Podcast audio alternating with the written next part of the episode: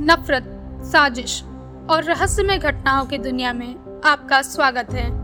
आइए, आकृति, यानी मेरे साथ एक सफ़र पर जाएँ, जहाँ अपराध की कहानियाँ हमें अपनी तरफ़ ज़रूरत से ज़्यादा खींचती हैं। तो चलिए शुरू करते हैं रहस्य की रात, आकृति के साथ, ऑडियो पिटारा की प्रस्तुति।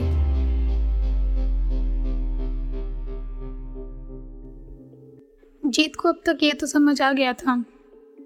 कि अब तक कोई और है जो उसे और अश्वी दोनों को जानता है और उनके बारे में भी जानता है। पर उसे अफसोस ही हो रहा था कि काश मैंने उसे देखा होता और अश्वी से मिल लिया होता। पता नहीं यार कहाँ चली गई। पाँच साल बाद उसने उसकी एक तस्वीर देखी थी।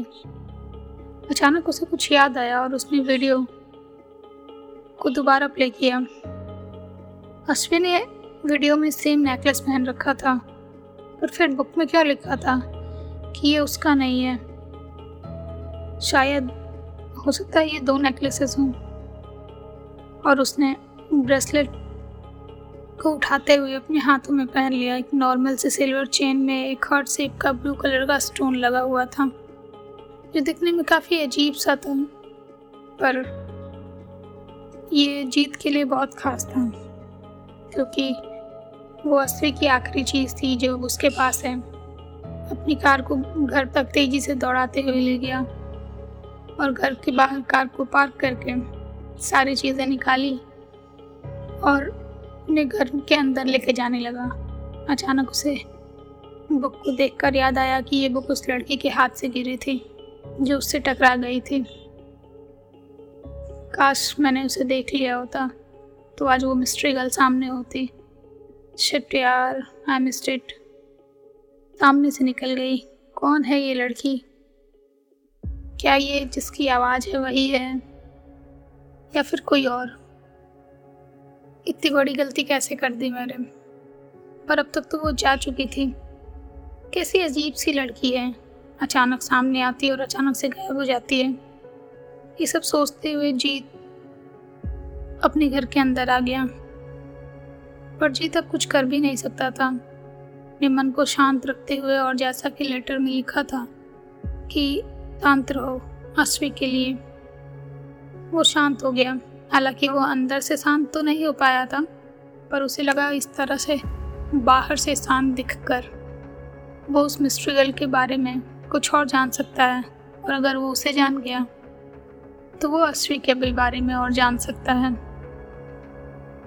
उसने फिर एक बार अपने कमरे में बैठकर उस वीडियो को प्ले किया और कुछ याद करने लगा। वो अश्वी के सिर्फ़ एक ही दोस्त से मिला था, जब वो उससे पहली बार मिली थी तो। पर उस समय भी उसने उस पर इतना ध्यान नहीं दिया था, क्योंकि अश्वी ने उसे बताया था कि उससे भी उस लड़की की पहली मुलाकात थी, पर वो उसे कैसे जानती थी, कैसे नहीं, इस बारे में कभी बात ही नहीं हो पाई उन दोनों में। जैसे जैसे समय बीत रहा था, जीत अंदर ही अंदर परेशान हो रहा था, पर वो कुछ कर नहीं पा रहा था। उसने शहर में अपने थोड़े कॉन्टैक्ट्स इस्तेमाल तो किए, पर उसे कुछ पता नहीं चल पाया। उसने अपने बारे में और अपने अश्वी के बारे में किसी को बताया नहीं था। शायद इसलिए उसका किसी को खोज पाना बहुत मुश्किल सा था।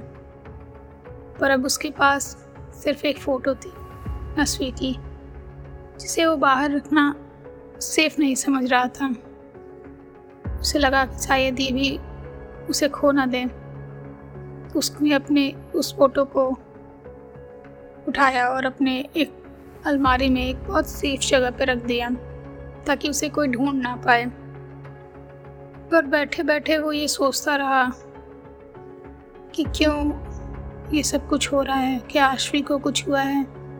या फिर क्यों? आखिर ये सब था बहुत अजीब। जीत के लिए ये सब चीज़ें बहुत अलग और बहुत अजीब सी थी।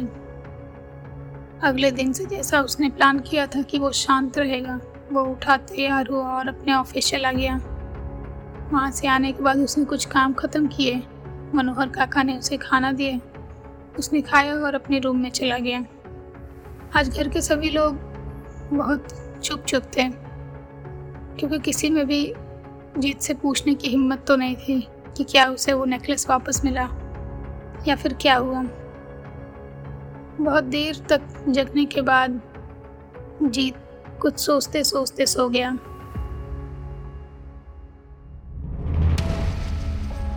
ऐसे ही सुनते रहिए रहस्य की रात आकृति के साथ सिर्फ़ ऑडियो पिटारा डॉट कॉम और सभी ऑडियो स्ट्रीमिंग प्लेटफॉर्म्स पर। धन्यवाद। ऑडियो पिटारा सुनना ज़रूरी है।